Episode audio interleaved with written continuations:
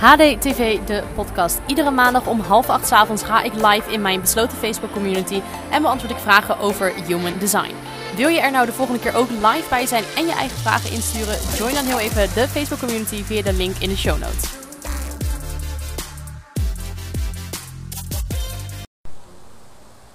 En we zijn weer live. Ik had even wat uh, problemen met live komen vandaag.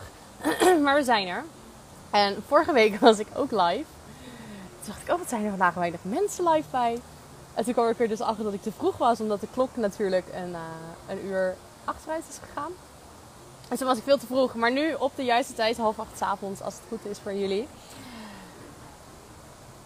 HDTV. Ik heb weer vragen gekregen. Ze worden steeds specifieker, ben ik erg blij mee. Sommige vragen zijn nog steeds een beetje onduidelijk. En ik heb besloten om die gewoon niet te beantwoorden. Ik ben nu ondertussen ook even kijken, aan het kijken naar de vragen. En ik wil eigenlijk vandaag eerst even beginnen met een leuk voorbeeld uit mijn eigen persoonlijke leven als generator. Want hè, als generator heb je je strategie wachten en reageren. Dus je gaat wachten op alle dingen die op je pad komen en vanuit daar mag je gaan reageren. En ik weet dat heel veel mensen snappen de strategie. Hè? Die snappen wat het is, die weten wat het is, die begrijpen het misschien op een mentaal level.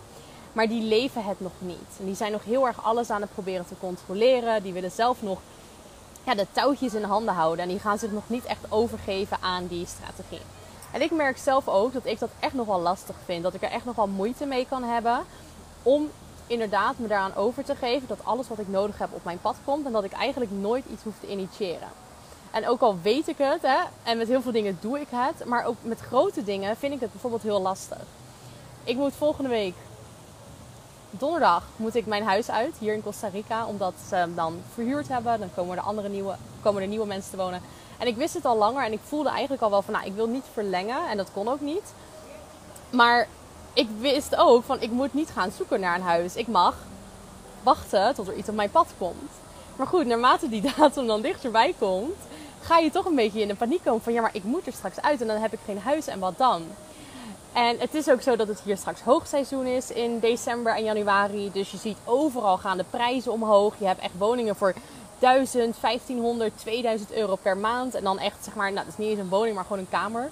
Dus ik voelde echt een beetje die paniek van, oh shit. En iedereen zei ook van, ja Nick, je moet echt gaan zoeken, want het is hoogseizoen. En waarom ben je niet aan het zoeken? Nou goed, en op een gegeven moment ga je daar dan toch naar luisteren. Want ik dacht, ja oké, misschien moet ik inderdaad maar gaan zoeken. Dus dat ben ik ook gaan doen. Terwijl ik eigenlijk al wist van, oh nee, dat hoeft niet. Het is niet nodig. Maar toch, op een gegeven moment ja, bezweek ik onder die druk of zo. Van toch die paniek van, oh help, ik moet iets hebben. Toen ben ik inderdaad gaan zoeken, ben ik op wat dingen gaan reageren. En natuurlijk, al die dingen pakten helemaal niet uit zoals ik wilde. De huizen die ik aan het was, waren heel duur, heel klein, heel ver weg. Nou, het was het allemaal gewoon helemaal niet. Ehm, en op een gegeven moment dacht ik, vorige week, ik dacht, weet je, ik laat het gewoon helemaal los. Ik moet het loslaten. Ik, over twee weken moet ik mijn huis uit, heb ik niks meer. Het is hoogseizoen straks. Ik laat het los. En dat voelde heel spannend en heel eng, omdat ik, het is je huis. Hè? Ik heb gewoon iets nodig om hier te kunnen wonen. En toen besloot ik van, oké, ik laat het los en ik ga echt in dat vertrouwen stappen van er komt wel iets. Ik ga gewoon helemaal belichamen wat ik weet. Ik ga practice what you preach. En twee dagen later krijg ik een appje van een vriendin van mij. Die stuurt mij heel veel foto's van een huis door. En ze zegt van ja, we kunnen dit huis waarschijnlijk krijgen. En mijn mind ging gelijk, nee, nee, nee, nee, nee. Ik wil niet samen wonen. Ik wil alleen wonen. Ik wil niet met iemand anders wonen. Maar mijn onderbuik was echt, woe, weet je, daar voelde ik echt het enthousiasme. Dus dacht ik, oh, interessant. Ik voel het één, maar ik wil het ander vanuit mijn mind. En um, Luna, springen. Sorry, mijn hond uh, werd even dus ik voel het één. Ik, ik, wil het één vanuit mijn hoofd, maar mijn lichaam zegt het ander. Nou ja, emotionele autoriteit. Dus ik ben er echt een nachtje over gaan slapen. Een paar nachtjes zelfs. Op een gegeven moment voelde ik van, oh ja, dit, het voelt kloppend. Ook al vindt mijn mind vindt er nog steeds wat van. Mijn mind denkt nog steeds, ik wil niet samen wonen. Ik wil alleen wonen. Mijn lichaam was like, nou, waarom ook niet? En uh, toen hebben we gisteren dus te horen gekregen dat we het huis hebben gekregen. Echt best wel een groot huis voor maar 750 dollar per maand voor twee personen. Met twee verdiepingen, een hele grote tuin. Echt alles, allebei een eigen badkamer. En dit was voor mij echt weer zo'n teken dat ik denk, oh ja, zie je wel. Als ik het gewoon loslaat en als ik in het vertrouwen stap. En als ik echt me overgeef aan het feit dat ik altijd dingen aantrek. Dan komt het goed. Dan hoef ik niet te zoeken. Ik hoef niet op zoek te gaan. Ik hoef niet te initiëren. Ik mag echt achteroverleunen en reageren. Dus dat is een recent voorbeeld waarvan ik dacht, nou weet je, dat kan vast misschien behulpzaam zijn voor alle generators en manifesting generators. Want ik, ik herken het zo erg, die angst hè, van ja, maar als ik niet reageer, dan komt er niks. Dat, ik denk dat we dat allemaal wel herkennen. Maar goed, dat is dus een, persoonlijk voorbeeld.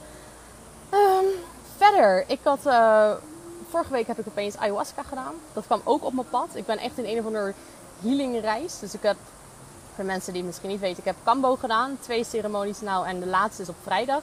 Dus ik doe drie Kambo ceremonies in een maandcyclus voor een complete detox. Ben breathwork sessies aan het doen. Heb ik er zes van, heb ik volgende week mijn laatste. En toen vorige week in de Kambo ceremonie zeiden ze... hey, we hebben woensdag hebben een ayahuasca reis. Heb je misschien interesse? En ook daarin voelde direct mijn lichaam was like... ja, dit wil ik. En mijn hoofd was like, nee, want je bent al zoveel aan het doen. Misschien moeten we even pauze nemen. Toen de dag erna zei een vriend van mij opeens weer van... hey, ik ben nog aan het nadenken over, over, ayahuasca. En ik voelde direct weer ja. Dus ben ik daar ook maar ingestapt. Ook weer vanuit reageren, vanuit dat onderbuikgevoel. En dat was echt life-changing. Ik ben echt uh, ja, een compleet nieuw persoon, heb ik het idee. Um, dus daar ga ik nog een podcast over opnemen. Nou, dat is een beetje mijn, uh, mijn live update. Ik moet af en toe even die telefoon. Ik heb hem een beetje ja, aan mijn computer gehangen. Verder um, ja, is het hier warm, maar ook koud, want het regent. Het is echt al, je gelooft het niet, maar het is sinds donderdag heeft het iedere dag geregend en heel veel. Nog nooit gebeurd in uh, bijna een jaar dat ik nu weg ben. Maar goed, um, we gaan naar de vragen. Ja, er waren twee vragen van Sunny en ik snapte er niks van. Dus die ga ik niet beantwoorden. Maar Sunny, als je dit hoort en je denkt, ik wil heel graag die vraag beantwoord hebben, stuur dan even een goede vraag in waar ik wat mee kan. Ik wil hem met liefde beantwoorden, maar ja, hier kan ik niet zoveel mee. Um, ja, dan was er ook een vraag van Amaranta. Is er een verband tussen autisme en human design? Wat ik als projector en autist merk dat er echt te veel overeenkomstigheden zijn. Ik denk het wel. Ik heb daar zelf verder nooit onderzoek naar gedaan. Ik ben daar nooit ingedoken. Volgens mij, ik ben altijd een beetje voorzichtig met dat soort dingen. Andra die linkt ook heel veel um, cellen en organen en dingen aan human design. En ergens wil ik daarin geloven. En ergens ben ik daar altijd een beetje voorzichtig mee. Want ik ben geen medisch adviseur. Ik, uh, ik heb wat kennis van voeding en van gezondheid, ja. Maar om nou altijd te zeggen van, oh ja, die dingen zijn specifiek daaraan gelinkt. En ja, ik, ik ben daar altijd een beetje voorzichtig mee. Ik denk dat, ja, ik weet niet. En dat met autisme, ik denk het dus wel. En volgens mij zijn er ook wel mensen die daar wat meer mee gedaan hebben, maar ik niet. Maar ik zie daar zelf, kan ik daar heel makkelijk inderdaad verbanden in zien. Roosje, hi Nikki. Ik had altijd de intentie om met mijn missie de wereld te gaan redden. Maar ik kwam erachter dat ik de RAX of de Vessel of Love heb. En ik dus een persoonlijke purpose in plaats van interpersoonlijke purpose heb. Zou je maar A en B kunnen uitleggen aan de hand van concrete voorbeelden wat het verschil is tussen deze twee? Want waarschijnlijk moet ik mijn missie 180 graden draaien. Nou, je moet niks. En dit is okay, Human Design is een systeem. Het is een manier om meer in verbinding te komen met jezelf. Om te ontdekken wie jij bent. Om mee te gaan experimenteren. Maar het is niet iets wat je moet. Dus je moet ook niet je missie 180 graden draaien. Je moet ook niet uh, bepaalde dingen doen van dit systeem. Het is een kwestie van willen. En als jij diep van binnen voelt, ik ga de wereld rennen. Ja, wie is human design dan om te zeggen dat ga je niet doen? Het verschil tussen die twee is inderdaad eigenlijk heel simpel. Een persoonlijke, uh, hoe heet dat? Persoonlijke purpose is inderdaad meer gericht op je eigen proces en de mensen in je omgeving. En interpersoonlijke is inderdaad meer een wereldse missie, hoe ze dat in human design noemen. Hoe je dat wil invullen, daar kan natuurlijk op heel veel verschillende manieren. Maar volgens mij, als je even googelt Vessel of Love, dan zie je ook dat dat gaat over de belichaming van liefde. En ik denk dat als een belichaming van liefde, heel even simpel genomen, dat het ook al de wereld zou kunnen redden, op wat voor manier dan ook. En het is natuurlijk ook interessant om voor jezelf te onderzoeken van waarom wil je de wereld rennen? Waar komt die, die drive vandaan? Waar komt die drang vandaan? En klopt het inderdaad dat je de wereld wilt redden? Waarom is het zo groot? En wat, wat wil je misschien op kleiner niveau doen? En wat doe je nu al om de wereld te redden? Um, maar ja, heel concreet, echt het antwoord op de vraag is dus het verschil is inderdaad persoonlijk is veel meer gericht op je persoonlijke reis, op je persoonlijke proces. En interpersoonlijk is meer die wereldse missie. En je moet dus niks. Mm. En ik denk altijd, als je echt de drive hebt om de wereld te gaan redden, dan ben je er nu waarschijnlijk al mee bezig. En de wereld redden kan je natuurlijk op heel veel manieren doen. Dat kan klein zijn, maar dat kan ook groot zijn. En het veranderen van de wereld begint uiteindelijk bij jezelf. Ik geloof echt dat hoe meer wij onszelf helen en hoe meer wij aan de slag gaan met onze eigen trauma's, patronen. En hé hey Roosje, je kijkt nu mee, dit gaat over jou. Hoe meer we aan de slag gaan met onze eigen patronen en trauma's en dingen die ons niet dienen, hoe meer wij dat helen, hoe meer invloed wij hebben op het collectief. Ik denk niet dat je, als je de wereld wilt redden, dat je per se een Gandhi moet zijn die voor duizenden mensen spreekt. Ik denk dat het redden van de wereld al kan beginnen bij jezelf. En je eigen dingen aankijken. Want uiteindelijk heeft jouw energie heeft ook invloed op het collectief. En als jij zelf ervoor zorgt dat jij in de juiste energie zit en altijd de juiste energie uitstraalt, dan heeft dat een invloed op het collectief. Als mensen heel gestrest zijn en jij kan daarin die rust vinden, dan heb je al een invloed op het collectief op die manier. Dus ik denk ook altijd dat het heel belangrijk is om het altijd bij jezelf te houden. Van wat kan ik doen voor mezelf? En welke invloed heeft wat ik doe voor mezelf op het collectief?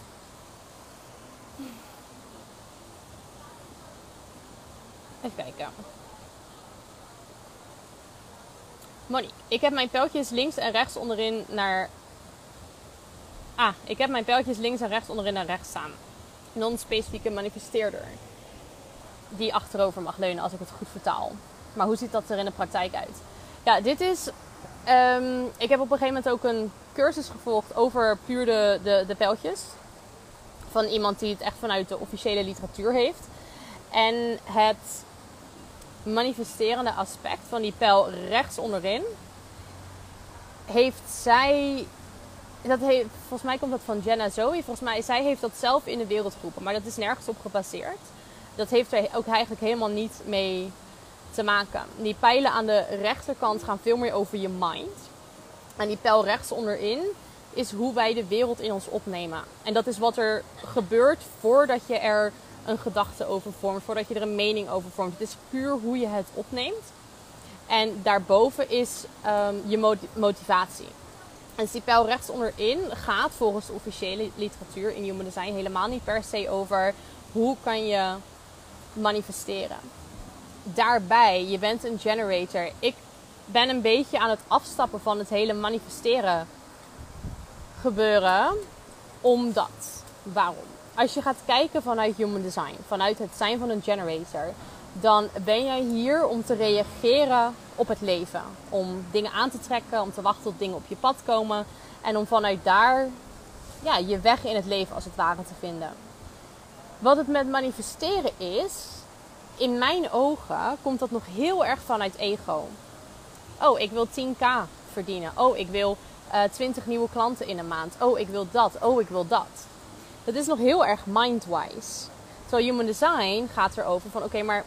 En dan als ik het heb over die generator ook. Wat komt er op je pad en waar mag je op reageren? En wat er gebeurt als je gaat manifesteren dan, dan is het eigenlijk van oké, ik wil 10k. Dus hè, je hebt de universe, infinite potential, alle, alle mogelijkheden zijn beschikbaar. En dan kom jij als generator met ja, maar ik wil dit. Dus ik wil, hè, hier is al het potentieel en ik wil dit hele kleine stipje, dit hele kleine gaatje, dat wil ik dat gebeurt. Dus ik wil die 10k, ik wil die 20 klanten.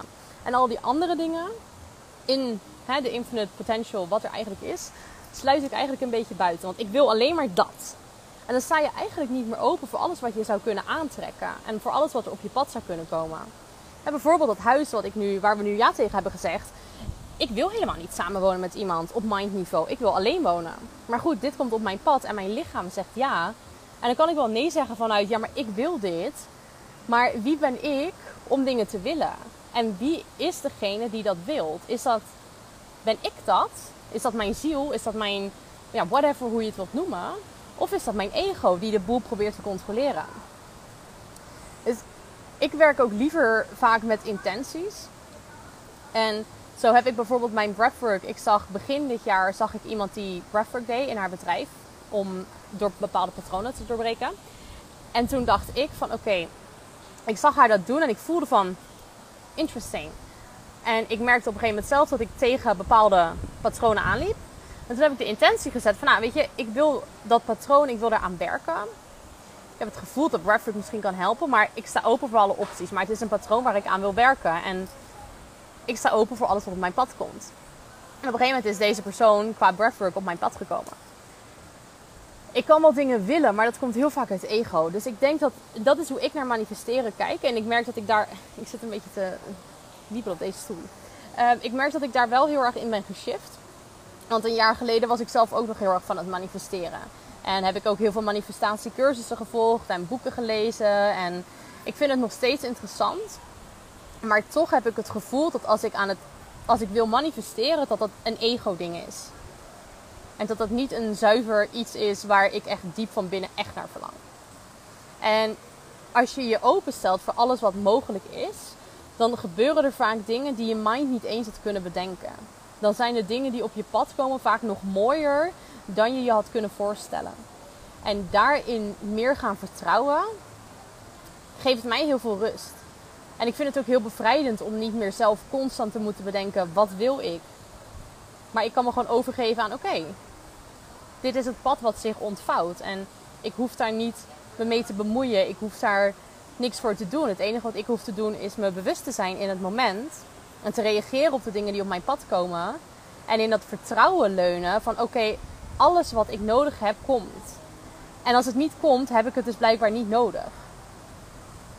Maar goed, dat is, ik denk dat dat ook een proces is hoor. Want als ik mezelf nu hoor praten ten opzichte van een jaar geleden, ben ik echt al door een heel proces gegaan. En een hele persoonlijke reis ook. Van heel veel persoonlijke ontwikkeling, persoonlijke groei.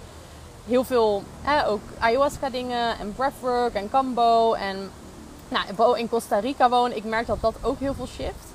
Dus ik denk dat je hierin ook ja, gentle mag zijn naar jezelf. En inderdaad kijken van oké, wat werkt voor mij? En misschien werkt het voor jou om te manifesteren en om een vision board te maken. Ja, ik heb ook een vision board, maar dat is meer een board waarin ik foto's heb geplaatst van dingen hoe ik me wil voelen, hoe ik me wil ervaren. Ehm, nou, dat is een heel uitgebreid antwoord. Nou, je geeft ook aan hè, van je organiseert een workshop Ehm, en hoe manifesteer ik een volle workshop zonder dat ik in actie mag komen volgens mijn human design? Kijk, daar zit ook wel weer, hè, ik mag het niet van human design. Ik wil dat je dat ook uit je woordenboek schapt. Je mag het niet van jezelf. Human design is hier niet om jouw regels op te leggen. Human design is hier niet om te bepalen wat je wel en niet mag doen. Jij mag dat uiteindelijk altijd zelf nog bepalen. Als jij iets hoort in human design wat niet direct resoneert, dan is het oké om dat laagje neer te leggen. Je hoeft niet overal direct iets mee. In het begin voelde ik ook heel veel weerstand in het wachten en reageren. En heb ik dat ook naast me neergelegd. Terwijl je eigenlijk het belangrijkste is experimenteren met je strategie en autoriteit. Maar ik voelde daar zoveel weerstand bij dat ik dacht: zoek het maar uit, ik ga dat niet doen. En dat is oké. Schap dat woord ik mag het niet uit het woordenboek, want dat is onzin. Je mag het wel. En ik zeg ook heel vaak tegen mensen: ga maar eens tegen je design in en hou dan even bij wat er gebeurt. Dus het gaat om het bewustzijn eromheen. Oké, ik ga nu initiëren. Ik ga nu zelf mensen een berichtje sturen. Ik ga nu whatever doen tegen mijn design in om die workshop vol te krijgen. Ik weet dat het tegen mijn design ingaat. Ik weet dat human design eigenlijk zegt wachten en reageren. Maar ik ga gewoon eens kijken wat er gebeurt als ik het op deze manier doe. Ik hou het bij, ik schrijf het op, whatever. En op die manier ga je keer op keer bewijs voor jezelf verzamelen. Dat als je je design gaat volgen, dat het inderdaad goed komt. Of dat het inderdaad misgaat als je niet je design volgt. Maar het gaat erom om dat vertrouwen te creëren in dat als jij gaat leven volgens je design, dat het inderdaad goed komt. En dat vertrouwen krijg je eigenlijk alleen maar door bewijs te hebben. door echt bewijs te verzamelen van, oh ja, als ik wacht, dan komt er inderdaad iets op mijn pad. En als ik niet, reageer, uh, en als ik niet uh, wacht en initieer, dan zijn de dingen die ik doe vaak heel moeizaam. Of lukt het niet, of gaat het niet zoals dat ik had gehoopt zo heb ik ook voor mezelf bewijs verzameld dat human design inderdaad werkt. Ik kan wel leuk horen van iemand die zegt: Oh ja, ik ging lekker wachten en alles kwam op mijn pad. En dan denk ik: Ja, leuk dat dat voor jou werkt, maar wie zegt dat dat ook voor mij werkt? Ik heb zelf dat bewijs nodig. Um, dus dat. Ja, en nu, ja, je hebt hem al. Nou ja, weet je, wat doe je normaal om te manifesteren? ga eens kijken. En dit is ook interessant. Kwam die workshop ook vanuit reactie? Kwam het vanuit je mind? Is het inderdaad vanuit een verlangen gecreëerd? Vanuit, oh ja, het kwam op mijn pad, ik heb gereageerd, kreeg een positieve reactie. Of komt het meer vanuit, oh ik moet wat doen, want ik ben ondernemer en ja, ja, ja, tekort, whatever. En ik kan me voorstellen als het het laatste is en het is een initiatie, dat het dan misschien ook lastiger is vaak om het vol te krijgen. Ik heb heel veel dingen gedaan in mijn vorige bedrijf die allemaal vanuit mijn mind kwamen, vanuit initiatie. En heel veel dingen kreeg ik niet vol. Vorig jaar een, ik zag toevallig laatst nog stories voorbij komen, masterclass gegeven over de menstruatiecyclus. Nou, daar had ik bijna geen aanmeldingen voor, bijna niemand die hem gekocht had, omdat het echt vanuit mijn mind was. En nu merk ik, nu ik aan het wachten en reageren ben, dat ik opeens dat, dat dingen volstromen. Dat er 52 mensen ingestapt zijn in mijn nieuwe programma. Dus maar dat is bewijs verzamelen. Ik kan het nu wel leuk tegen jou vertellen van, oh ja, bij mij werkt het zo en zo en zo. Maar ja, dan gaat dat stemmetje in jouw hoofd gaat aan van, ja, maar wie zegt dat dat dan ook voor mij werkt? En ja, dat is leuk dat zij dat zegt, maar uh, dat gaat natuurlijk voor mij nooit zo werken. Ik ben anders, ja, ja, ja.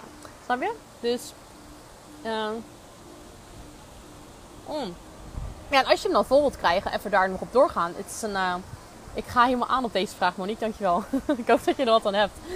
Um, hoe je hem dan alsnog vol kan krijgen. Hè? Je bent een generator. Ik design te kijken. Het gaat dus ook over jouw enthousiasme delen daarover. Hè? Als je dan marketing gaat doen op je social media kanalen, ga dan vanuit enthousiasme erover delen. Het meest belangrijke voor generators in het aantrekken van klanten in sales is dus inderdaad ook heel erg enthousiast zijn over wat je aanbiedt. En heel erg dat die generator energie in je content laten, laten doorstromen. Dat is een van de belangrijkste dingen dan kan het nog interessant zijn om te kijken naar je profiel, dus naar je 5-2 profiel. dus iemand die ook praktische oplossingen kan bieden voor bepaalde problemen. Dat zijn dingen die je mee kan nemen in je content. Uh, de kanalen, maar goed, daar ga ik nu niet te veel op in. Maar dat zijn allemaal dingen die je mee zou kunnen nemen in het creëren van content. Maar daarin is dus het belangrijkste echt dat generate enthousiasme. Um, Hi ik heb een vraag. Ik heb een emotionele autoriteit, maar ik heb mijn solar plexus maar één gate. Dat is gelijk een channel naar de root. De 30 zegt emotional, emotional clarity achieved through recognition of feelings. Betekent dat dat mijn enige focus is het vinden van emotionele helderheid? Ja, de, eigenlijk emotionele autoriteit is het belangrijkste, is die emotionele helderheid. En ook daarin wil je voor jezelf gaan kijken van oké, maar hoe voelt dat dan voor mij?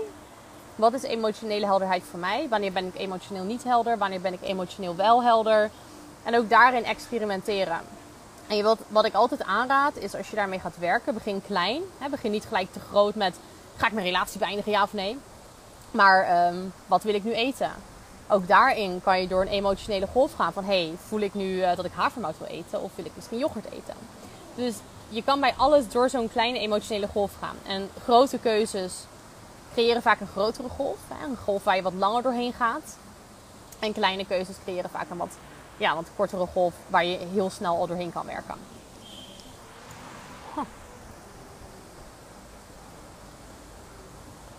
Uh, maar dat is sowieso, ja, je enige focus met een emotionele autoriteit is het vinden van emotionele helderheid. Uh, ondertussen even aan het kijken of ik mijn hond nog ergens zie. Mm, volgende vraag.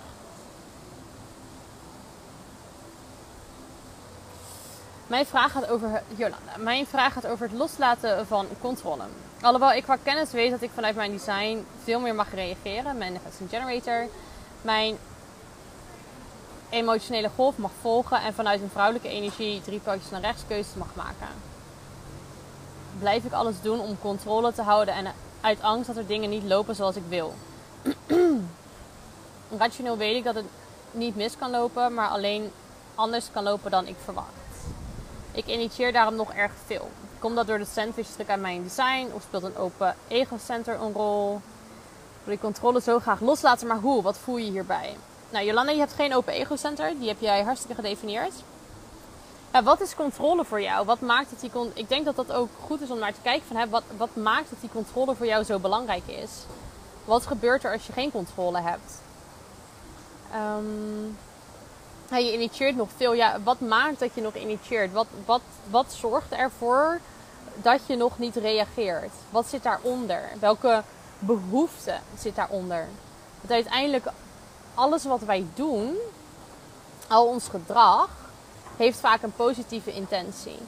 En dan kan je, bij sommige dingen kan je dat heel makkelijk bedenken wat dat dan is. Maar bijvoorbeeld bij, uh, bij dingen als overeten. Ja, wat is daar dan de positieve intentie achter? Maar als je dat weer wat meer gaat uitdiepen, kom je er vaak achter dat dat dingen zijn als dan hoef ik bepaalde emoties niet te voelen. Dan voel ik me niet zo alleen. Dus wat is het positieve gevolg voor jou om te initiëren? Welke behoeften vervul je daarmee?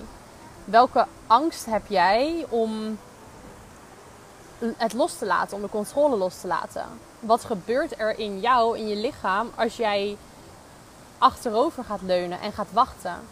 Dit is ook namelijk, hè, we hebben het altijd over human design. Maar je kan inderdaad wat je zegt, je kan dingen begrijpen. Maar om het daarna ook daadwerkelijk te veranderen, daar is werk voor nodig. En dat begint ook bij een stukje identiteit. als we ons gedrag willen veranderen, moeten we ook veranderen wie we zijn. Je kan niet je gedrag veranderen terwijl je dezelfde identiteit aan blijft houden. Heel simpel voorbeeld. Um, heb jij vandaag gerookt? Nee, nou, dan ben je waarschijnlijk geen roker. het gedrag is roken, maar de identiteit is ik ben een roker. En dat is ook hierbij van waarschijnlijk heb je nog op identiteitslevel een switch te maken naar in plaats van ik ben iemand die initieert, naar iemand die ik ben. Uh, hè, ik, ik, ik reageer, ik ben iemand die reageert op het leven. Welke acties zijn daarvoor nodig? Welke gedachten heb je daarvoor nodig? Hè, uiteindelijk, uh, wie je bent, komt vanuit je, hoe heet dat, gedachten. En je gedachten, of draai ik hem nu om? Je hebt identiteit, gedachten, emoties en uitkomst. Dus je uitkomst komt uiteindelijk door je gedrag. Je gedrag komt door je emoties en je emoties komen door de dingen die je denkt. Dus daar heb je dingen op te switchen voor jezelf. Om letterlijk een andere persoon te worden. je kan de kennis hebben van human design, maar je hebt dan uiteindelijk op je innerlijke level ook nog steeds dingen te veranderen, dingen aan te passen, andere identiteit aan te gaan nemen, anders naar jezelf te kijken, andere dingen te denken, andere dingen te voelen. Daar begint het allemaal bij. Dus het is interessant om voor jezelf uit te zoeken van oké, wie ben ik? Hoe kijk ik naar mezelf? Luna! Hoe kijk ik naar mezelf? Welke gedachten heb ik? Welke emoties heb ik? En hoe, waar komt dat vandaan? Loslaat van controle voelt voor mij... Luna! Loslaat van controle voelt voor mij onveilig. Onbekend is voor mij soms nog onveilig. En sorry, ik bedoel een open G-center. Ja, dat, zou... Um, open G-center kan hoor. Ik weet niet of dat zozeer met controle te maken heeft. Maar ik denk dat je dit inderdaad dus ook bij jezelf mag gaan zoeken. Wat heb ik dan nodig? Hè? Want je zegt van nou, ik, het voelt voor mij onveilig. Wat heb je nodig om je veilig te voelen? Wat maakt ook dat het onveilig voelt om controle los te laten? Wat wordt er dan in jou getriggerd? Ik denk dat dit ook een beetje soul diving is. Om te kijken van, hé, hey, welke, wat ligt daaronder?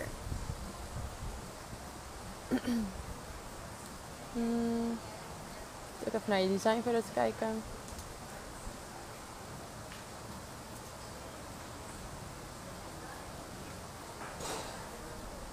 Ja, ik denk dat hier een echt omdat, hè, omdat je ook zegt van ja, rationeel begrijp ik het wel. Alleen dat is nog mindniveau. Dus nu mag je het inderdaad ook gaan leven. En wat kan je voor jezelf gaan doen om het te leven? Misschien moet je kleiner beginnen. ik weet dat je ondernemer bent. Misschien wil je het gelijk te groot maken. Misschien wil je het gelijk op businessniveau doen. Misschien mag je eerst met kleine dingen gaan doen. Ben ik op een gegeven moment ook gaan doen. Ik ben op een gegeven moment los gaan laten dat ik dingen moest gaan plannen om in het weekend te doen. Ik dacht, weet je, ik geef me helemaal over aan de dingen die op mijn pad komen. Ik plan niks meer. Als iemand niks aan mij vraagt, als er niks op mijn pad komt, is het waarschijnlijk meant to be om niks te doen die avond toen merkte ik dat opeens allemaal dingen op pad kwamen om te gaan doen. En dat het allemaal heel leuk was. En alles wat ik zelf plande was niet zo leuk. En dan begin je klein. Dus ik denk dat het ook hier weer gaat om een stukje...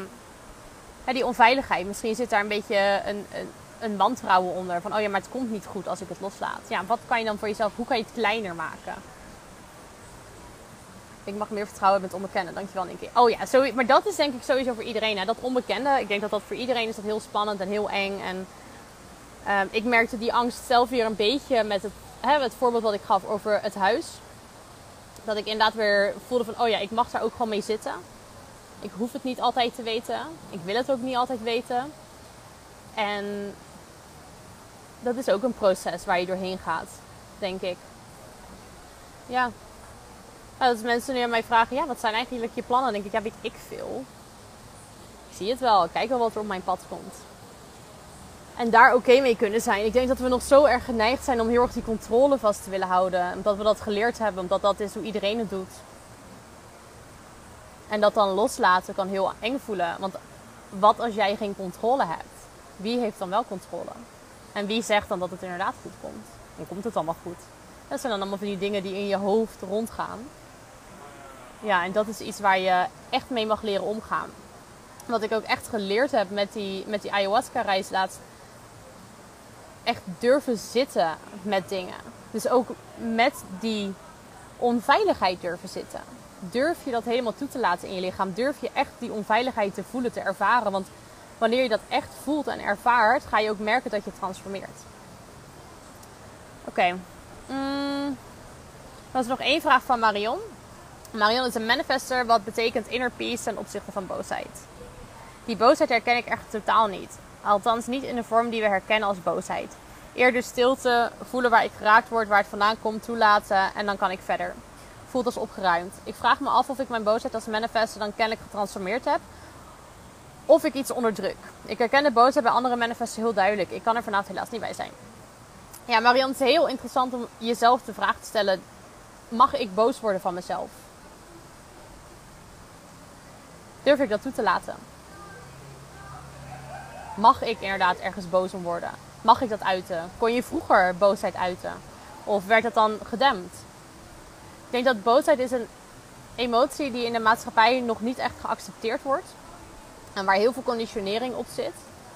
En ik merkte, ik heb hem zelf in een breathwork sessie ervaren. Dat ik opeens heel boos werd en echt met mijn vuisten op de grond heb lopen slaan. Omdat ik zoveel woede in mezelf had.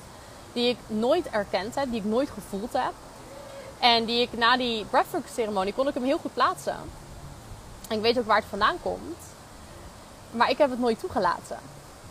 Omdat het niet kan. Je kan, geen, je kan niet zo boos worden. Je kan niet als een gek op de grond gaan slaan. Je kan niet gaan schreeuwen of whatever. Dus het is heel interessant om inderdaad voor jezelf te onderzoeken: oké, herken ik het niet omdat ik het niet heb? Of herken ik het niet omdat ik het niet mag? En daar zit een heel groot verschil in. En manifestors, het is een fysieke, chemische reactie in het lichaam, die woede. En dat betekent niet dat je een, een woedeprobleem hebt en als een schreeuwend, stampend kind de hele dag rond aan het rennen bent. Je hebt natuurlijk manieren waarop je ook woede kan managen. Maar ik denk ook dat er een tijd en plek mag zijn om juist ook woede te uiten. En om het te voelen, te ervaren, te, laten, te laten zijn. En het te uiten op een manier die veilig is voor jezelf en voor de ander. Nou, er zitten natuurlijk ook degradaties in hoe je woede kan uiten. Je kan iemand uh, keihard slaan en iemand uitschelden. Dat is misschien niet de manier waarop je woede wilt uiten. Er zijn ook andere manieren waarop je woede kan uiten. In de essentie hebben alle manifestors te maken met woede. Dat kan ook komen als iemand je te veel vragen stelt. Als iemand zegt wat je moet doen. Als gewoon kleine dingen. Dus het is interessant om eens te kijken van... hé, hey, wat gebeurt er als mensen aan jou vragen stellen? Wat gebeurt er als mensen zeggen van... hé, hey, dit moet je doen, kan je dit doen, kan je dat doen, kan je zus doen? Misschien zeg je wel ja. Vanuit een people pleaser houding. Vanuit oké, ik doe dit, want dan is de ander blij. Ik doe dit, want dan kan ik bewijzen dat ik wel een goede vriend, vriendin of partner ben. Ik doe dit omdat vroeger altijd van mij verwacht werd dat ik alles voor iedereen doe. Eigenlijk word ik heel boos, diep van binnen, maar ik, ja, ik heb dat zo lang weggedrukt dat ik het nu niet meer herken en er niet bij kan. Dus ik doe eigenlijk alles voor iedereen. En ik vergeet mezelf in het proces. En woede laat ik niet toe, want ja, dat is een emotie die ik niet kan voelen. Dus het is interessant om dat voor jezelf te gaan onderzoeken. Want in de essentie hebben alle manifestors te maken met woede. Ik ben een generator. Ik heb ook te maken met woede. Ik vind het best lekker om soms boos te worden. Ik heb geleerd dat het heel helend is om te schreeuwen. Wist ik altijd al wel. Nu ga ik als ik ga zwemmen, ga ik onder water keihard schreeuwen. Dat is zo lekker. En laatst ook met een vriend van mij op de scooter hadden we allebei na ayahuasca keihard lopen schreeuwen op de scooter. Of op een strand waar niemand is, keihard schreeuwen. Zo helend. Slaan in een kussen. En dat soort dingen. Zo helend. Um, nou, dat waren de ah, vragen voor vandaag. Ik ga even kijken of er nog vragen binnenkomen in de chat. En zo niet, dan ben ik ook wel weer uitgepraat. Na een half uur. Mm.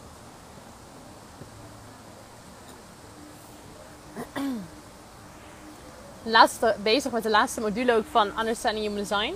En er komen echt wat veranderingen aan in mijn manier van positionering, in mijn manier van marketing. Ehm, Maar dat is voor mij nu nog een proces waar ik zelf voorheen aan het gaan ben. Maar wat ik val tegen. Ik heb altijd het gevoel gehad. En het is wel grappig wat Roosje dan ook zei. Ik heb altijd het gevoel gehad dat ik hier ben om de wereld te veranderen. Nou, dat begint natuurlijk bij jezelf. En ik heb ook altijd gezegd dat ik het schoolsysteem niet snap. En dat het niet klopt en dat het anders moet. En nu de laatste tijd zijn er weer dingen die dat in mij triggeren. En helemaal naar de ayahuasca-reis voel ik echt van... Ik ga daar verandering in brengen, in dat schoolsysteem. Ik ga daar... Er komt iets aan en ik voel dat het super groot is. En ik ga het nu ook gewoon uitspreken, want dan slinger ik het de wereld in. Maar ik ga daar echt iets nieuws voor creëren. Ik ben echt van mening dat heel veel problemen waar mensen nu tegenaan lopen... Ik zei dat toevallig vanochtend tegen een vriendin. Ik zei tegen haar van... We zijn heel veel coaches, heel veel healers, heel veel retreats om trauma te helen, om oud pijn te helen, om wonden te helen, om dichter bij onszelf te komen. En ik denk dat het super mooi is dat mensen dat doen. En ik denk dat het mega waardevol is en dat iedereen dat ook moet doen. Maar ik denk dat we naar de kern van dat probleem mogen. En dat we echt mogen gaan kijken van oké, maar hoe komt het dat de hele wereld zo fucked up is? Hoe komt het dat 80, 90 procent van de bevolking ongelukkig is, depressief, ongezond, niet weet wat ze willen? Hoe komt dat? En ik denk echt dat dat begint bij hoe wij onze kinderen opvoeden. En dat begint natuurlijk ook bij school. Wat leren we ze op school? Ja, in mijn ogen echt de meest onzinnige, onnodige dingen die er maar zijn. Niemand leert je over communicatie. Niemand leert je over wat betekent het om mens te zijn. Hoe ga je om met emoties? Wat, wat wie ben je? Wat wil je? Er, er wordt gewoon geen aandacht aan besteed. En als ik dan nu kijk naar hoe de wereld er nu uitziet, dan denk ik, ja, maar als we de manier waarop we onze kinderen opvoeden en als we de manier waarop we het schoolsysteem inrichten, als we daar verandering in brengen en dat echt weer terugbrengen naar wat echt belangrijk is, dan kan je zoveel problemen voorkomen. En ik weet, ik voel steeds meer, en helemaal naar die ayahuasca-reis, dat ik echt denk, ja, dat is echt waarin ik echt stappen ga zetten. Dus ik gooi het nu gewoon lekker de wereld in. Soms moet je gewoon als generator anderen iets geven om op te reageren. Uh, ja, ik snap ook niet dat er niet meer mensen. Ik denk dan altijd, ja, dit moet toch iedereen zien. Iedereen moet toch op deze manier denken. Ik denk helemaal dat het verhuizen naar Costa Rica er echt, uh, echt aan bijdraagt. Mooi dat je het schoolsysteem wil veranderen. Wauw, zo voel ik het ook. Dit kan geen toeval zijn. Hier heb ik vandaag ook over nagedacht. Het is zo geprogrammeerd, dat schoolsysteem. Ja, en het is. Weet je, natuurlijk, er zijn echt wel dingen die misschien waardevol zijn. Hè? Net als leren lezen, leren schrijven. Dat zijn allemaal echt wel dingen die nodig zijn. Maar we missen een stukje mens zijn wie leert ons wat het betekent om mens te zijn? En dat ben ik echt gaan inzien nu, nu ik ook zo dicht bij natuur woon en echt in een omgeving woon, ook waar iedereen eigenlijk heel bewust is en heel erg bezig is met persoonlijke ontwikkeling, spirituele ontwikkeling, gezondheid. Dat ik echt zie van ja, we mogen echt weer terug daar naartoe. Dat, dat, ik wil niet eens, hè Jolanda, eerst zei ik ook, ik wil het schoolsysteem veranderen. Ik wil het niet eens meer veranderen, want het is, het moet gewoon weg. Er moet gewoon iets compleet nieuws komen. Gewoon helemaal anders, helemaal nieuw, helemaal, helemaal wat er nog niet is. En eerst dacht ik, oh, en ik moet alles zelf doen. En ik voel nu ook dat ik denk van ja, maar dit is zo'n grote missie. Daar heb je ook anderen voor nodig. En dat is ook iets wat ik in mijn ayahuasca-reis heb geleerd. Het is oké om hulp te vragen. Ik ga echt een podcast opnemen, want het was echt nou, mijn meest intense, bizarre ervaring ooit. I went through hell and back again. En uh, ja, maar goed. Ja, ik zie hem en voel hem, Nicky. Dankjewel, Jolanda. Het is grappig, want ik had het, uh, zei het ook tegen een vriendin. En die zei ook, ah Nick, als je dit zegt, ik krijg helemaal kippenvel. En als ik kippenvel voel, dan weet ik dat het klopt. En ik voel ook, als ik daaraan denk... En als ik dat, zeg maar, daar echt even in dat gevoel ga stappen... Dan voel ik ook echt die energie, die gaat aan, die motor gaat aan. Ik, ik kan dan niet anders dan, zeg maar, iets doen of zo. En we missen een stukje authentiek mogen zijn. Ja, precies. Gewoon jezelf leren zijn. Ontdekken wie je bent, wat je wilt en vanuit daar je leven gaan leven. Ik denk echt, ja, echt hoe meer ik erover praat, hoe meer ik denk, waar zijn we nou met z'n allen mee bezig? Ja, dan ben je hier op aarde en dan ben je het eigenlijk een beetje aan het verpesten. Omdat je maar doet wat moet, wat hoort, wat anderen van je verwachten. Omdat je niet beter weet, omdat je niemand je beter leert. Maar goed, ik kan hier nog een uur over doorlullen. um, volgende week maandag ben ik er niet. Ben ik er niet, niet, niet. Uh, verplaats ik hem naar, ik denk dinsdag. Dan ga ik heel even kijken in mijn agenda. Maar volgende, ik moet naar Panama om mijn visum, visa te verlengen. Je moet dus altijd iedere drie maanden moet je de grens over. En dan krijg je weer drie nieuwe maanden. Ja, het is een gedoe, I know. Maar goed, dan heb je ook wat. Dus maandag ben ik er niet. Nou, dan denk ik dat hij naar dinsdag gaat. Dus daar ga ik nog even naar kijken. Aangezien er geen nieuwe vragen meer zijn gekomen, wens ik je een hele fijne avond. Een hele fijne week ook. En tot volgende week.